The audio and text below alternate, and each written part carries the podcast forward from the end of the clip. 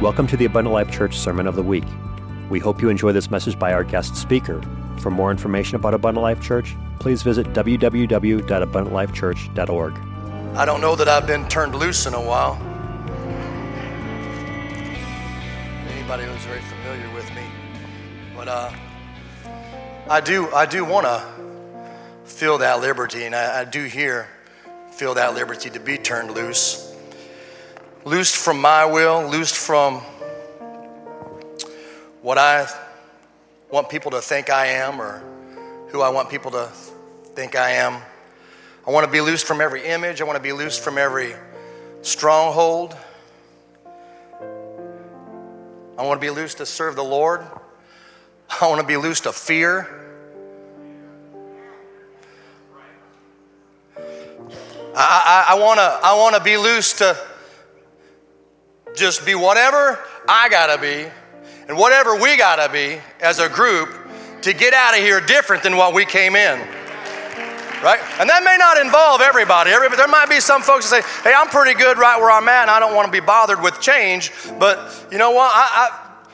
I've been around, I've been in ministry for over 20 years and I end up counseling a lot of people, and there's way too much fear in the church.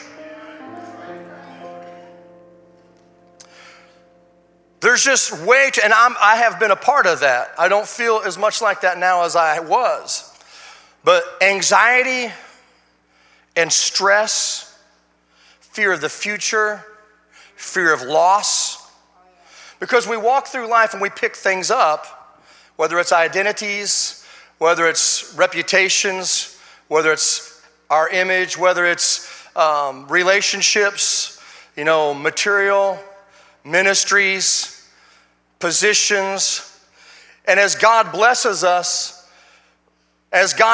was never his intention for us to fear losing those things, including the things that we cherish the most, like our families, right? It wouldn't make sense for God to give us things and bless us with things because, you know, blessings can become a cursing, right? You know how I think that happens? When we fear losing them. When I fear losing, you know, like for example, you know, you said some nice things about me and you know, here last time, whatever, and maybe there's some expectations. You know what? I could fear losing that expectation and disappointing you. Right? So God doesn't put things in our lives so that we could fear losing them, because it'll turn into a curse. Because he's not giving us a spirit of fear. I'm not talking about just being afraid like, oh, deer ran in the car, ah! That's not the kind of fear I'm talking about. I'm not talking about having a day that there's some things like one day. I'm talking about a season, a pattern of life of fear. And there's way more people in the church that are living in fear, the fear of the things lost and the stuff that I'm talking about, than we want to admit. And we're not living the abundant life that God wants us to live because of that. None of that's in there, but what I meant to say was that my name is Randy Brown. Somebody didn't give me a card. That was my problem. From Lifeline Connect in Urbana, Illinois. And God has blessed me to be a co-founder and a director of a wonderful men's recovery program. It's a 12-month residential recovery program. And we get men from all over the United States that come there. And one of the opportunities and blessings that God has given me is to meet some of the most courageous men that I have ever met. Men that are courageous enough to say, hey, look, I need help, and I'm willing to put everything aside, even the things that I'm afraid to put aside, and go get help. Not worrying about what anybody else thinks, but I'm just going to go get help. And I watch men walk in that door afraid, with walls up, and God allows and open up their hearts and let God be able to sift through the wounds of life. You know, you want to talk about something scary? Why don't we just drag your dusty box up here and open it up and start sifting through it? Hello. So courageous men that show up and allow God to work on them so they can be the men that God wants them to be. You know what? They have been a model and an example to me over the last 10 years that I have been very grateful for. And my life and our church has benefited from the courage that these men have shown. And I just want to, before I go any further, just thank God for that. Can we just thank God for the men and the courage that are able to do that? Lord, we're thankful, God, for courageous men, God. We're thankful for help, Lord. We're thankful for hope that only you can give. And I brought, this guy right here is the biggest help to me. I can't tell you how much of a help Drew Cook is. And he was with me here last year when we came. And I want him to come, and I want him to just give a part of his testimony about what God's done in his life. Is that all right if he comes? Let's go. Microphone closed. Praise the Lord. My name is Drew Cook. I got to testify here last time. I'm going to be quick, but I just want to give God some glory for what he's done in my life.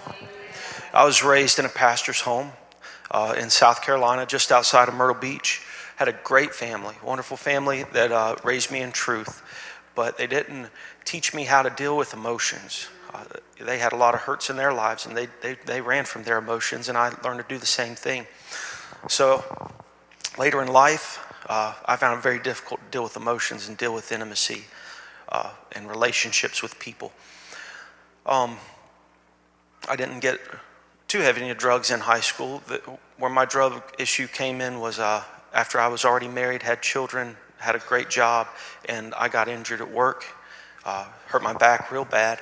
And they put me on painkillers and realized that the painkillers did a really great job of helping me avoid intimacy and emotions and all the things that I really had to work hard to run from. I didn't have to work hard anymore. It was as easy as just taking a pill. And very quickly became very addicted to the medication to the point that I was injecting everything the doctor was giving me in a week's time. And then for 3 weeks, I would have to try and get by on heroin and whatever kind of opiate I could get my hands on. It ruined my life. I was to the place where I had lost everything. I'd lost all of our possessions, everything my wife and myself had worked so hard for. I was about to lose her. I was about to lose my children. I was facing time in jail for manufacturing. I got in some trouble with a drug deal and manufacturing conspiracy. And that's when I got in touch with Brother Brown, and God just opened up a lot of doors to allow me to be able to go to Lifeline Connect. One was PTI. It's called Pretrial Intervention, something we have in South Carolina that allowed me to go for treatment. And upon completion, all of the charges were dropped, and I have no criminal record. So, yeah, praise God.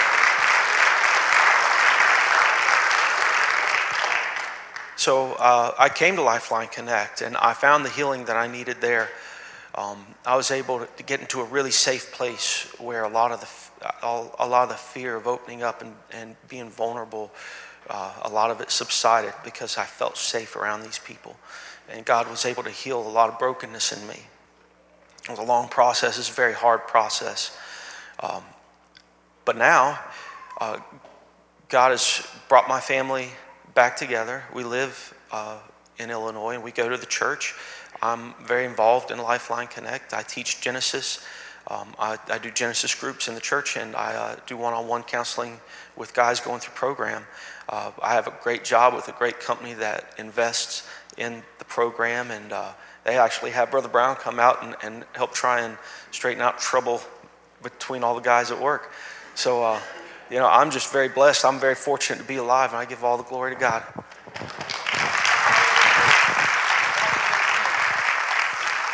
I've been clean since November of 2013. All right, that's good. Yes. Thank you, Jesus. Thank you, Lord. And his family is a tremendous blessing to the church. His wife is the church secretary. He plays drums. He plays the guitar. His children are very involved. Drive vans. Like I said, he's teaching classes, and he's a certified Genesis counselor. But man, that's just what God does.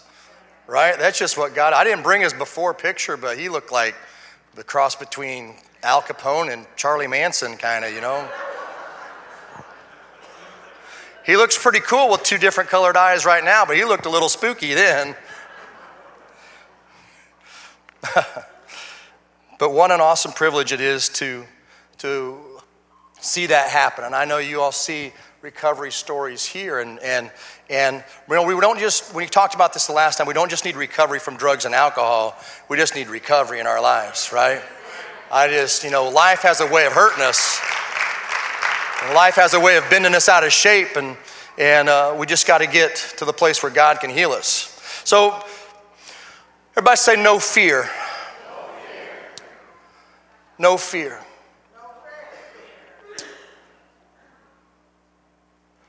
Sometimes we relate that, or we think we're going to draw that no fear from the fact that we know God can make everything okay in our lives. You know, we know when we see something on the horizon that we can pray and know God can change that thing that's coming into our life. We change that thing that's in our lives. That God can remove the obstacle or the predator or the looming danger, that he can remove that. And we use that a lot of times because he has that power, right? And we've seen him do that, right? But we've seen him not do it too, right? So that's the sovereign will of God, to decide whether to fix it or not fix it. Shadrach, Meshach, and Abednego, whether to walk into the fiery furnace or to not walk into the fiery furnace, right? And we live in fear sometimes, not just because, you know, we live in fear because we know he can do it. We don't doubt that. We know in our head he can do it, but we sit around wondering, but will he do it? And we fixate on an outcome of what God needs to do in order for us to be okay and to feel safe and feel secure and to feel peace. And we focus upon that. And we fixate, and we've set ourselves up to live in fear. Because every day we'll lick our finger and stick it and try to figure out which way the winds are blowing to figure out if we're going to be okay. We'll watch the circumstances and we'll watch the situations for indicators. Say, hey, which way is it going? Is God doing it? God not going to do it. Is God doing it? Is God not going to do it? And we live like that. God says, I don't want you to live that way. Is she going to be saved? Is she not going to be saved? Is she going to be sick? Is she going to be well? Is this relationship going to happen? Is that not? What's going to happen at work? What's going to happen? You know what I'm saying? Are they going to backslide? Are they going to stay in? Are they going to love God? Are they going to resent God? All these different things. And we walk through life faced with these things every day, and we live in fear, and we have stress, and we have anxiety, and we begin to want to control things.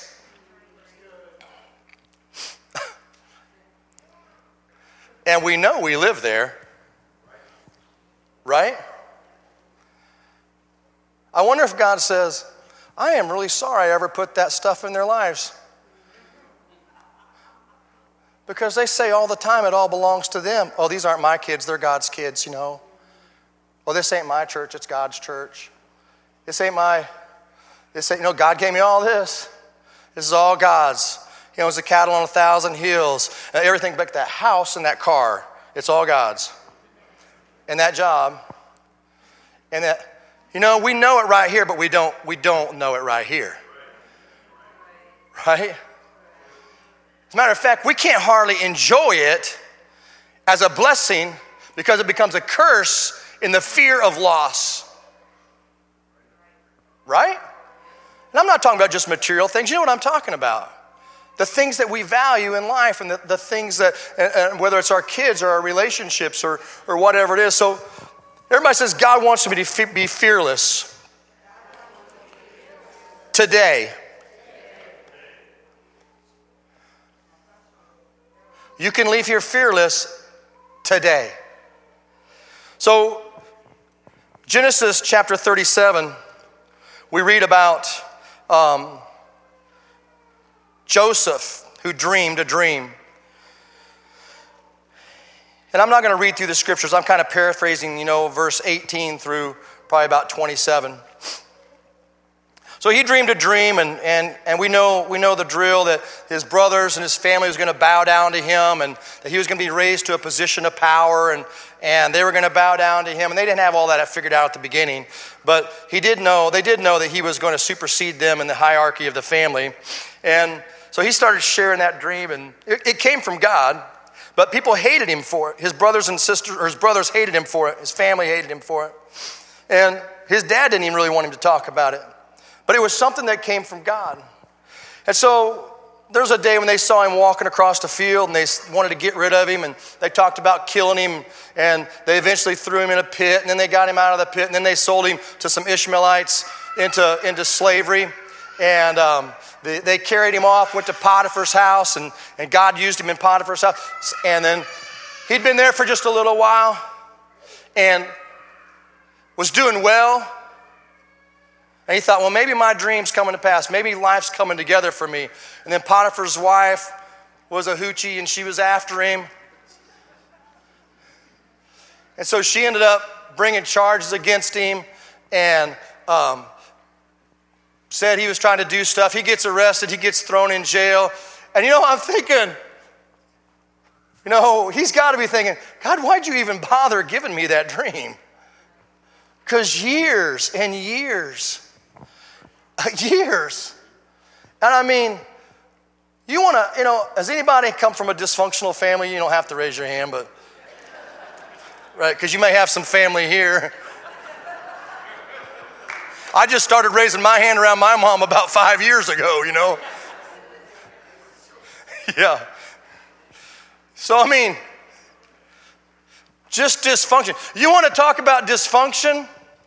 I've heard a lot of stories, but I've yet to come across anybody that had their brothers sell them to Ishmaelites. Right? They sold them out to a lot of other things.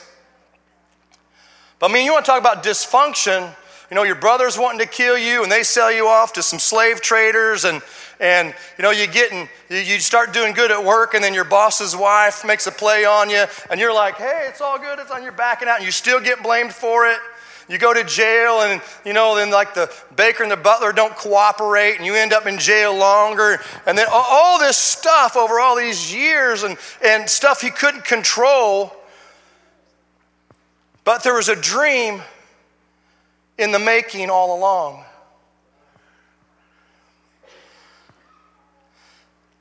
But did it feel like it?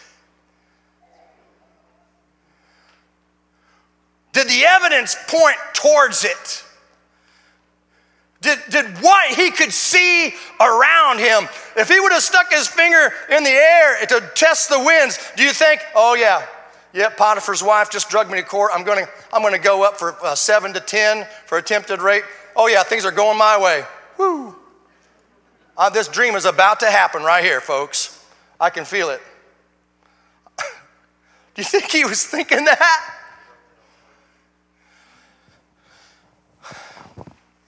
So I was reading through that, and God was dealing with the message to preach, and the only thing he gave me was,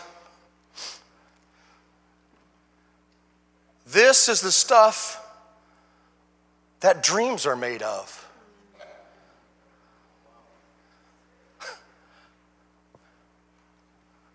This is the stuff. Oops, sorry. I'm not very spaciously aware. That's why when I talk to you sometimes, I'm like right here. Hey, brother, how you doing? That's why I run into everything. I've got the scars on my shins to prove it. I've never had a trailer hitch on the back of my truck that I haven't broke my shins on. Working with that fear. But this is the stuff that dreams are made of. Really? So I was thinking about that, and we were talking about it earlier. That's all I had. I didn't even know where that came from. I just heard people say that. I'm like, I didn't know what that meant. And so I did a little research on, and originally, in a different type of wording, it came from a Shakespearean play. But they changed it around, and they used it in a Humphrey Bogart film in 1941. Any Bogart fans in the house? Do you ever remember in the Brady Bunch where Bobby Brady walked around saying, pork chops and apple shosh? And they all wanted to kill him. I've never seen anything Humphrey Bogart in my entire life. But they said it was in that phrase, this is the stuff that dreams are made of, was in this Humphrey Bogart flick called The Maltese Falcon. So I read about it and looked up the little clip on it. And so in this Maltese Falcon movie, they talked about how there was this bird, this falcon statue that was supposed to be worth all this money and all these jewels and whatever. I don't remember why it was so valuable, but everybody was chasing it. Everybody was chasing it because it had this great value. And so it was coming to the United States on a ship or something, so Humphrey Bogart was a private detective, and he had a partner, and I won't get it 100% right, but he had a partner, and this lady that was kind of chasing this falcon covertly for greed. She was greedily trying to get this statue. Well, she hired Humphrey Bogart and his partner. Well, she was double-crossing. There's all this kind of double-crossing going on through the whole thing. And so she sent him out to follow this guy. She wasn't really talking about this statue a whole lot. She was double-crossing. They go out and follow this guy. She kills Humphrey Bogart's partner, and then the guy they're following gets killed, and all that, just short story out of a long story. All these people double-cross everybody, chasing this thing of wealth, and these people are getting killed, and Bogart's partner gets killed, and it was his friend, and in the middle of all this stuff, Bogart falls in love with the lady that killed his partner. Man. Poor Bogey. That rips my heart out. And so he falls in love with her, and then the falcon's coming over. All these people die in the process, and they're all backstabbing. And so the ship comes in. The ship captain's, the boat catches on fire, and the ship captain staggers up to Bogey, and he's been shot several times or stabbed or something. He's at the point like, here it is. So they have the statue. After all those people died and everything else. So it ends up being a fake.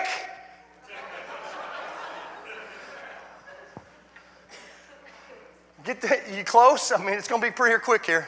It ends up being a fake. So then he finds out the gal that hired him, that he loves, he gave his heart to, she's the one that offed his partner. Man, that guy can't win. And so I'm going to show you like a 14-second clip.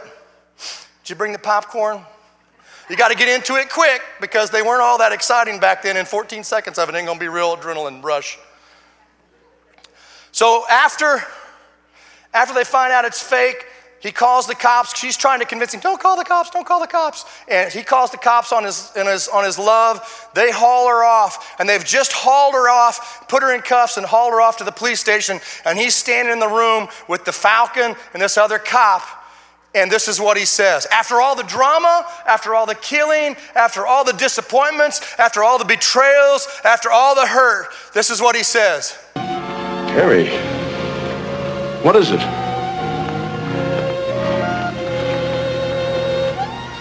The stuff that dreams are made of. Huh? You know what? They always make that other cop not seem real smart, right? He goes, huh? Huh? Hey, what's my line right here? It's huh!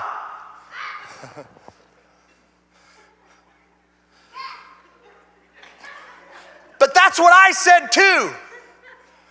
There's been many times in life When I know God has purpose for me, and I know God has dreams for me, and I know God has a plan for me, but when I pick up that thing that's been wrapped around with so much trauma and drama and hurt and betrayal and things not going my way, and it said, God says, this is the stuff that dreams are made of. I look at it and I say, huh?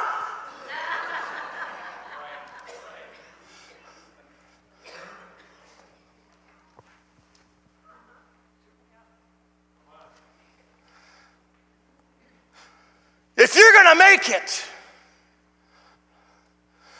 if we're going to live a life that's not in fear, if we're going to live a life of faith, we better figure out what we're going to do with that, huh? We better come up with something that's better to say back to circumstance and back to the things that we face in life more than just, huh?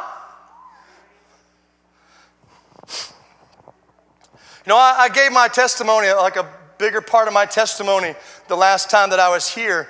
I think it was in August of last year. And I'm going to give some little different parts of it today. But, you know, I was raised in a dysfunctional home. I think we talked about that the last time. Just raised in a home that was just full of dysfunction and craziness. And my mom and my dad, they got divorced when I was about 11 or 12, which was kind of a relief. And my mom was very tolerant of my dad, who acted like a jerk all the time, very domineering, very verbally abusive, kind of push you down, make you feel small all the time. And when I was growing up, my dad didn't have much respect for marriage. And he would always say, well, when your mom gets to be 40, I'm going to trade her in on two 20-year-olds.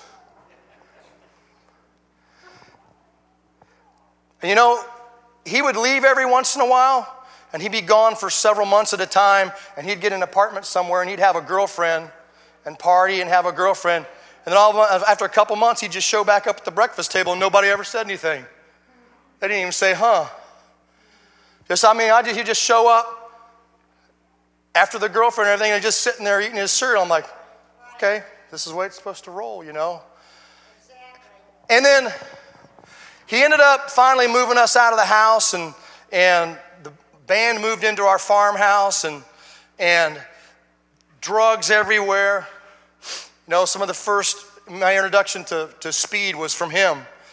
And my 16th birthday, he bought me a lifetime membership to a nightclub in town so that they'd stop carding me when I went in. So I started hanging out with him and partying. And he ended up marrying a lady that was a year older than my sister. So he pretty much did what he prophesied, except for the ratios were right, but the numbers were just a little different. You know, and I don't want to go into a whole lot of detail, but I'm just kind of saying it wasn't really like all that great. I didn't feel like it was horrible at the time, but there was a lot of stuff that just wasn't really functional. I can remember sitting at the end of the table, you know, having him watch me eat dinner, and I hated going to the dinner table. It was my least favorite thing to do was to eat around him, because he would sit at the end of the table and watch me like a hawk. Just watch every move I made. And he would criticize what I did eat or what I didn't eat. If any corn fell off my plate, he would say, hey, look, if you're going to eat like a pig, pick up your plate and go eat in the trough, and I'd have to go eat in the bathtub. And I can remember one of the times we had race horses. And I don't think I told this part. And this sounds, I'm putting this in here because sometimes there's some of the smaller things, and some would consider these next things I'm getting ready to tell you kind of like smaller things. But some would say, ugh. But, you know, we had racehorses at a big, giant barn with an indoor arena, and probably had 10 racehorses in there. And I took care of them anyway. I was about 10 or 11 years old. I'd take care of those horses all the time. But when he was on one of his walkabouts, it was in the middle of the winter, and that barn caught on fire. And we were able to get all the horses out, but there was no place to keep them. You know, and we used to have winters then. I mean, those were winters, folks. Cold and snow and So there was no place to put these horses. And my mom was at the end of her ropes, and I was felt responsible at like 10 or 11 years old, felt responsible for this farm. Didn't have a whole lot to work with, wasn't giving us money or anything. And I lived way out in the country, and a bus came and picked me up. But I remember every day trying to go out and take care of those horses, you know, and they're out there in that cold. And I felt so, I could just remember feeling so responsible for it.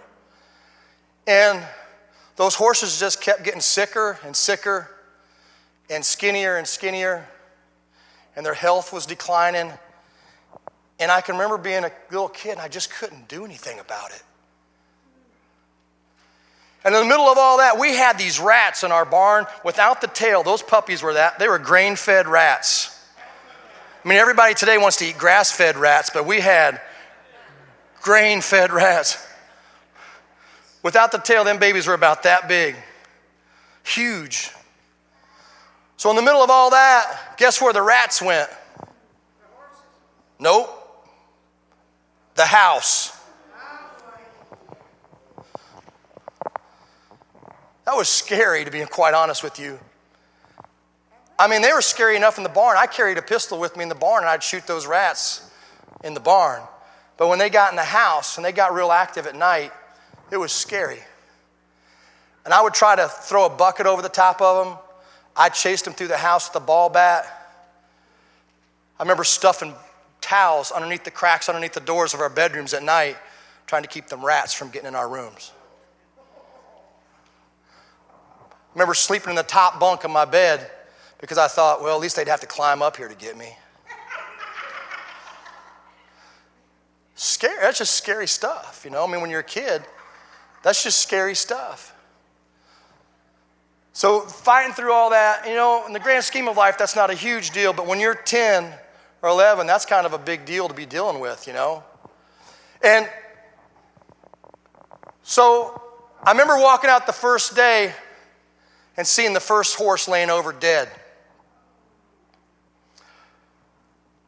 And I was like, man, I felt so defeated. I felt so discouraged. I felt like a failure, that I couldn't even keep a horse alive. I couldn't keep the rats out of the house. I was trying to keep my mom and my sister safe from the rats, and I couldn't keep the horses alive, and I felt defeated, and I felt ashamed.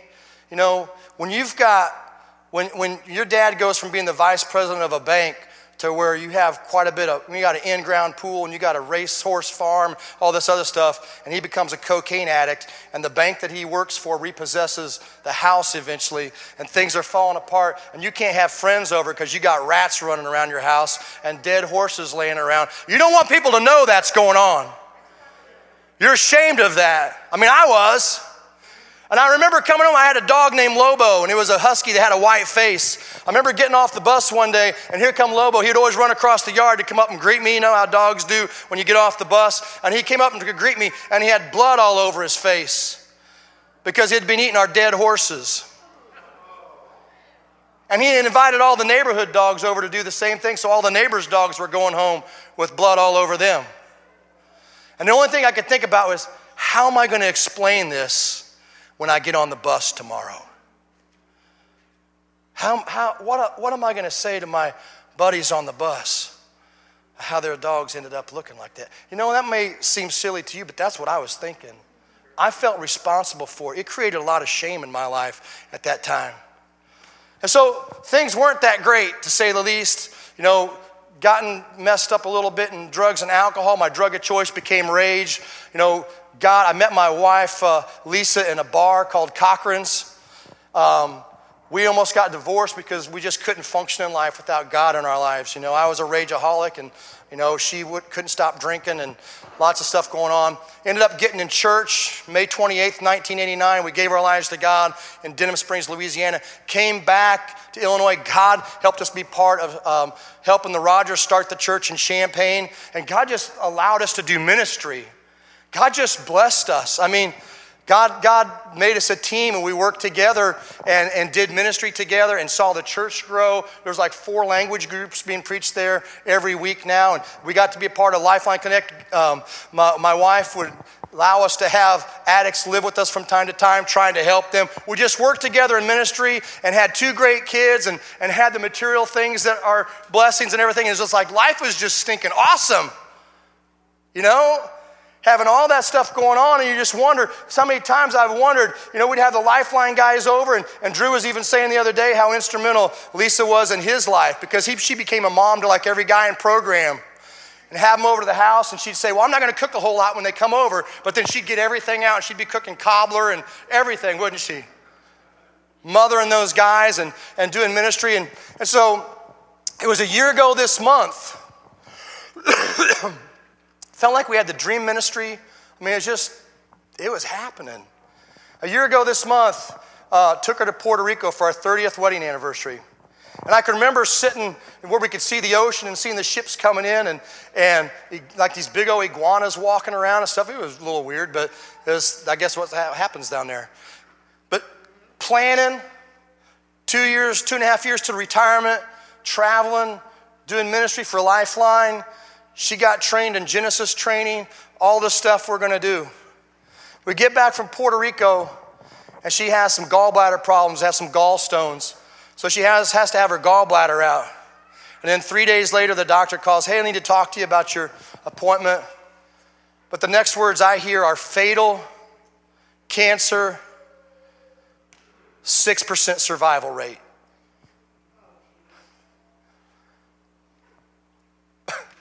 And I didn't even go to the appointment because it was just a follow-up. My daughter went with her. And my daughter texted me and said, hey, you need to go home. Everything's fine, but just go home because we need to talk to you. Well, when they're at a doctor's appointment, they tell you that, you know everything ain't fine. So I said, put me on speakerphone right now. So she put me on speakerphone. I remember I could tell you where I was at in the road when I heard the word fatal. And I about went off the road. Because fatal didn't fit into the dreams. Because she was raised by two alcoholics and had a rough life. I felt like we'd already been through the nightmare part. And we're ready for the blessing part. Exactly. And kind of shorten up the story a little bit. You know, prayer and people fasting and prayer. Prayer cloths, you all gave us a prayer cloth here. We prayed over it. Multiple churches gave us prayer cloths. Man, we put them, my wife, she stuffed those prayer cloths in her pajamas all over the place. And we had faith, believe in God for a miracle either way. Believe in God for a miracle. And she was doing a holistic type thing where it was incredibly grueling doing the treatment, because there was like 13 juices a day that all had to be freshly made and all this. I lived at the grocery store. I lived at the co-op and worked at the same time. It was just grueling, stress like unbelievable. And every day I saw her get worse. Every day. Picture of health, 49 years old, looked like she was 35. And every day I saw her get worse, going down to about 105 pounds. And she was a woman of faith and believed God and trusted God. And we had developed a trust in God for the future. But it's when you get in a time like that, you figure out what you really believe, you know. And she believed it and I believed everything. This was the coolest thing about the whole experience. I figured out and found out for sure that I believed absolutely everything I'd ever taught or preached. I found out I believed everything that I'd ever taught or preached in that fiery moment of 5 months. And she never wavered, and she was very courageous, and she always trusted God, but she was in a ton of pain. And she would call out to God, asking God to take away her pain. God, please, I'm your daughter. She would hang around my neck in the kitchen, holding on to my neck, crying out to God, I'm your daughter, Daddy, Daddy, Daddy.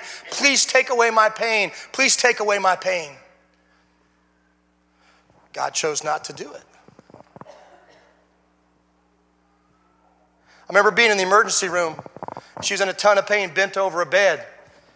She was bent over the bed, and she's trying to find a position because her stomach kept swelling up. She was trying to find a position where she'd be comfortable, and the pain just kept coming and coming and coming and coming. I remember sitting in a chair. You know, you'll never feel more helpless than that in your entire life. You know, and God had to just keep telling me, this is between me and her. It's not your deal. Your deal is to keep walking with her and walk her to me. And God gave me multiple visions during that whole time that brought me a lot of comfort of what my job was. But just in a moment of pain, she never doubted God and she never distrusted God. But I'm sitting there and I'm just trying to zone out and pray, and I'm like trying to remove myself from the situation a little bit because it was hurting me to be there. And in a moment, just in a moment, when she was in pain and we're praying, and in a moment she turned and looked at me and she said, "Don't you wonder why he doesn't do anything?" And it's one of those moments when you don't have time to think. You're not going to find a scripture. Exactly. You better have it. I didn't have to think about what to say. There was just something in me. And I just looked her square in the eye, and she was looking me square in the eye. And if I wasn't telling the truth, she would have known it. She lived with me for 30 years. She was looking me square in the eye. She said, "Don't you wonder why he doesn't do anything?" I said, "No, I just trust him." And she looked at me and she goes, we went back to just going through it. You know, a lot of things happened during that time, but she ended up dying on September 12th. I was actually here in August, and when I left here to go home is when Drew and I started getting phone calls that the pain was getting a lot worse and she was going downhill real fast. I think 4 or 5 weeks later, she died. And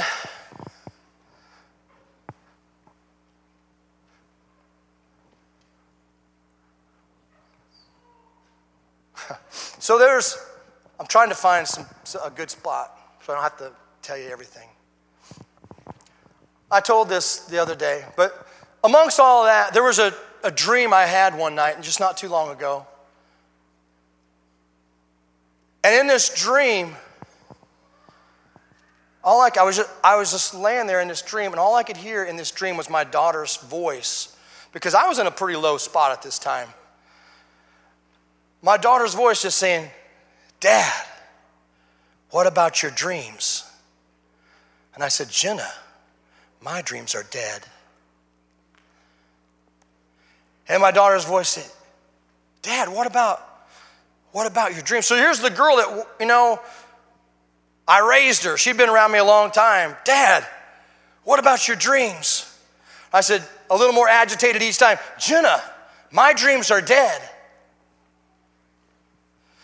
One more time, and I heard this one as I was waking up out of a sleep. "Dad, what about your dreams?" And as I was waking up, I heard my voice very agitated, like, "Can't you see what's happening here? Can't you see what's transpired? Can't you see the pain? Can't you see the loss? Can't you see the shattered dreams? Can't you see that bleeding, broken heart laying on the floor of my bedroom? Can't you see all this?" And when she said, "Dad, what about your dreams?" I was yelling out, "Jenna, don't you understand? My dreams are dead."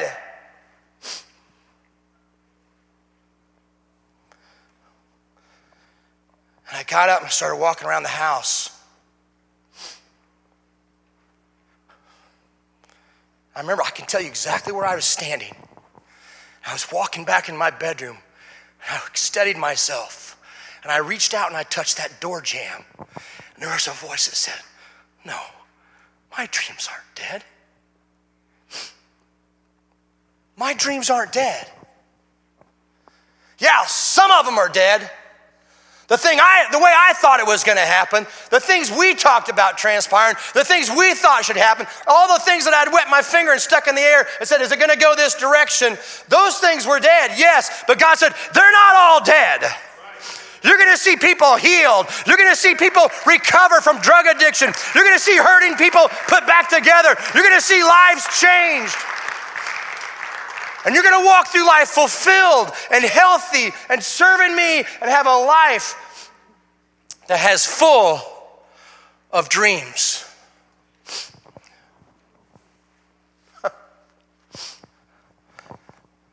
Then it came the phrase when I was getting ready to preach. And it said, "This is the stuff." All of it. The good stuff, the bad stuff, the hurtful stuff, the joyful stuff, all of it. This is the stuff that dreams are made of. This is the stuff that dreams are made of. And I started reflecting back to the things that I had been preaching for the last 2 years. And Drew could tell you, I'd been preaching Romans 8:28 for 2 years. And we know that all things work together for good to them that love God, to them that are the called according to his purpose. Is that right? I had been preaching some other stuff, but woven into almost every message I preached for almost 2 years was Romans 8:28. And we know, and it's not what we think, it's not what we've heard, it's not what we've read, but it's what we know. I know that all things work together for good to them that love God, to them that are the called according to his purpose. And what I'm here to say today is you better get that in your heart. You better move it from your head 18 inches to your heart and get it out of your Bible and get into the fabric of who you are, because you don't know what life's gonna bring your way. And that's an anchor you better have your boat when the flood hits, because you're not gonna have time to run out to Walmart and get you one.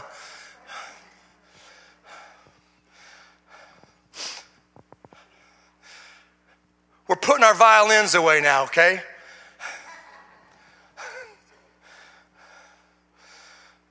I ain't walling around on the floor of my living room anymore with a man with dead dreams. I don't hate going home with nobody home anymore.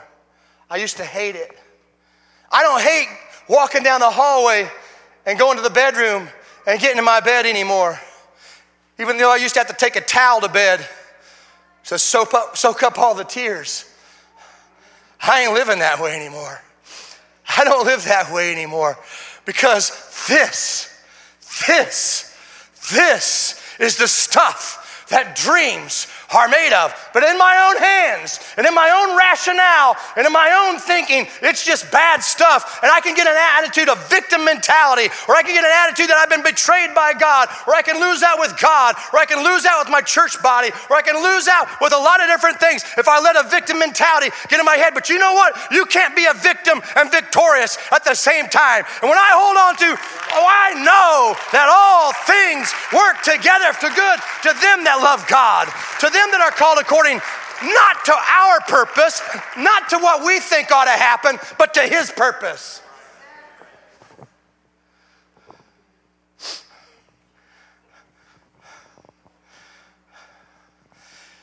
You know why I want you to get that today? It's not because I'm predicting something bad in your life, because there's going to be, and it may not be like what I had happen to me. It could be something that's considerably different. It could be a promotion you didn't get. It could be a disappointment or somebody in the body of Christ that betrayed you or hurt you. It could be your pastor letting you down some way. It could be, you know, we're all human.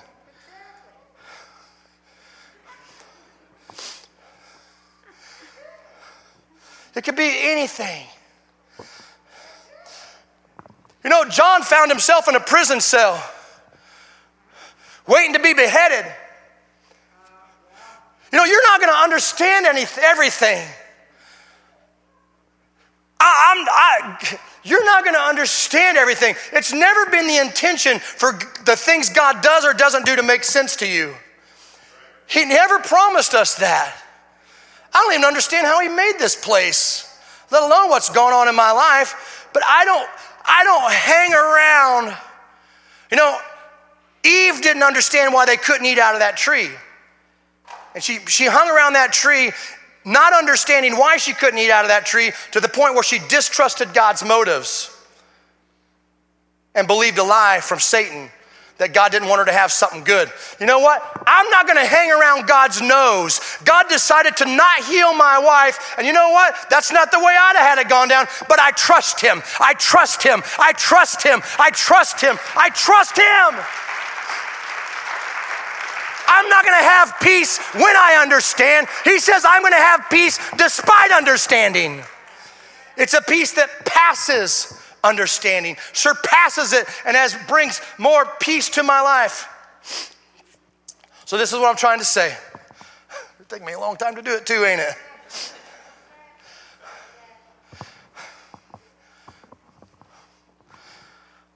Fearless.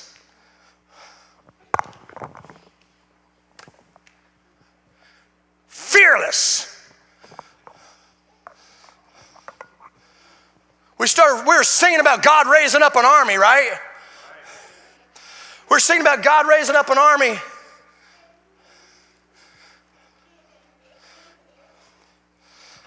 There ain't an effective army on the planet that's a bunch of scaredy cats.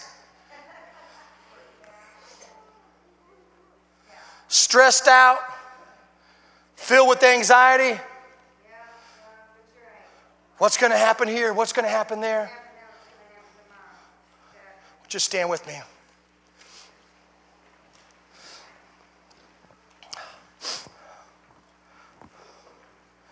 You know, almost every negative coping behavior we have in our life is based on fear.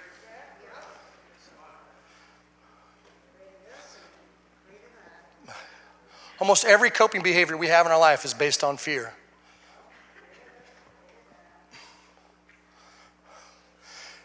I want you to be honest. If you want to be effective in the kingdom of God, raise your hand. Right, I can feel that in this place.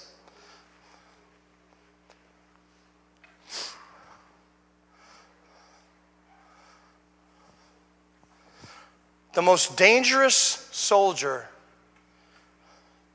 on the battlefield is the guy that's got nothing to lose. Uh-huh. That's true. Yeah, that's good. Yeah, that's good. That's good preaching.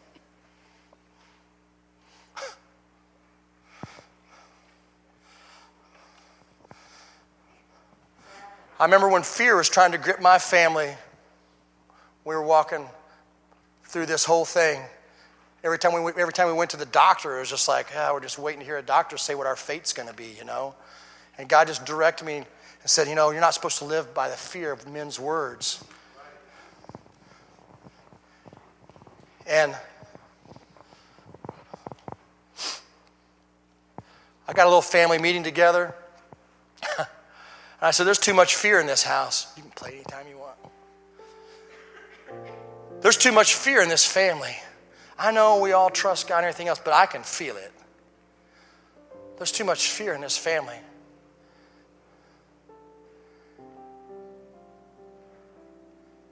And it became very obvious to me that it was the fear of loss. Fear of loss as we know, of life as we know it, the fear of losing somebody, you know, that you're one flesh with, the fear of losing a mom, fear of losing grandma. The fear of the unknown or the future, all those things. And I was driving up from Southern Illinois and I saw this big cross off the interstate. And I had taken her to an appointment in Barnes and left her with some family because she had another appointment the next morning. I had to go back to work. This huge cross is like 70 feet tall, big old humongous thing down by Effingham, Illinois. We talked about this the other night, right?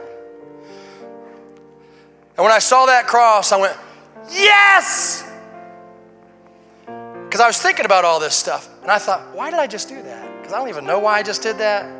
It was just one of those deals where I just saw this cross and go, yes! I'm sitting there going, why did I do that? How's that connected to fear? Because Christ gave his life, and he gave it all. He took away the fear of death. You can read about how Satan uses death, the fear of death, to bring us into bondage in Hebrews chapter 2 and I think verse number 15. But I don't believe it's just a physical death that we fear. I think we fear dying out to ourselves. And we fear the death of dying out to what we think things ought to be. And dying out to how we think things ought to happen. And dying out on how God ought to make our lives comfortable and not have loss, and throw fairy dust on every one of our situations to make them go away. But we serve a God that's way more powerful than a fairy dust guy, God.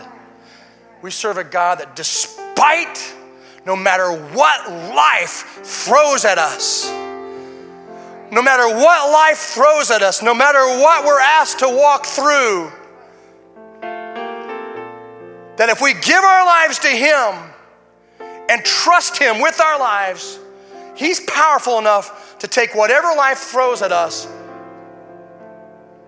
and make something beautiful out of it. And I don't have to fear the horizon.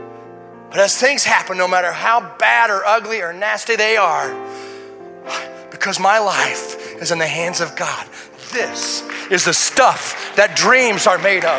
Yes, weeping may endure for a night, but joy comes in the morning. This is the stuff that dreams are made of. This is the stuff that dreams are made of. And I pulled my kids in the living room and I said, you know what? We don't have to fear loss. I don't know what everybody else did when they gave their lives to God, but when me and your mama walked to that altar on May 28th, 1989, we gave our lives to God. We don't have anything to lose. But because we begin to take things back, we have things we don't want to lose, and we begin to live in fear. Give it back. Give it back. Give it back. God, I'm tired of worrying about my kids. I can be a good mama and be reasonably diligent, but trust you with my kids. They're yours. They're yours. Those are his kids. No matter what happens, you're going to be all right.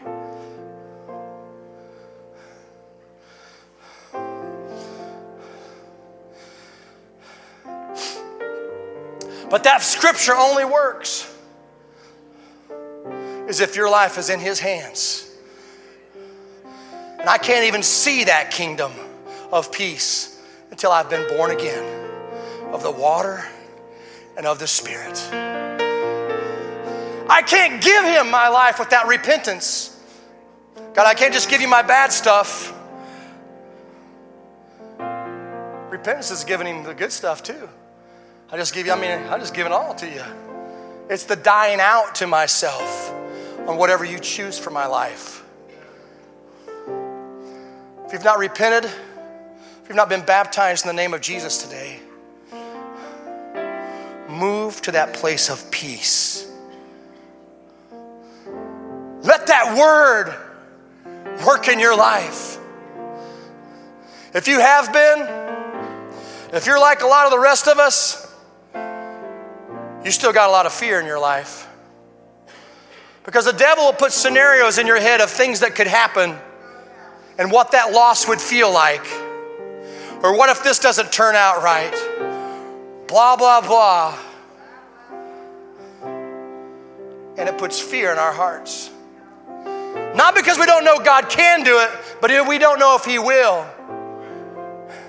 And God says, I'm going to turn my power loose, not only in the world around you, but what I really want to do is I want to turn that power loose in your life for you to trust me and have peace and know no matter what happens, this is the stuff that dreams are made of. If you want to come and pray today, I want to encourage you to come and pray. Lord, I want to trust you with every area of my life, oh God. Lord, I have trusted you, but I need to go to a level of trust in you, oh God. Lord, I need to go to a higher level, a deeper level of trust in you, oh Lord. In your mighty name, Jesus. Lord, I've taken ownership and I'm suffering the consequences of fear as a result of that, oh Lord. In the mighty name of Jesus. In the mighty name of Jesus. Lord, I'm not walking in peace like I want to walk in peace, oh God. Lord, I've been trying to make sense out of hurtful things in life. God, they just don't make sense to me. Lord, help me to release it. Help me to give it back to you, oh God. Oh, Jesus. Come on, somebody let go.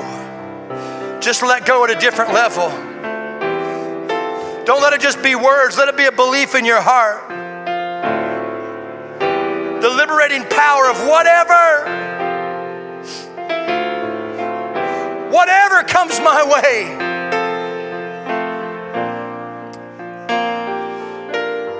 No matter how ugly it is or no matter how hurtful it is, God, you can can weave it into the fabric of my life to make a beautiful garment of praise for you, oh God.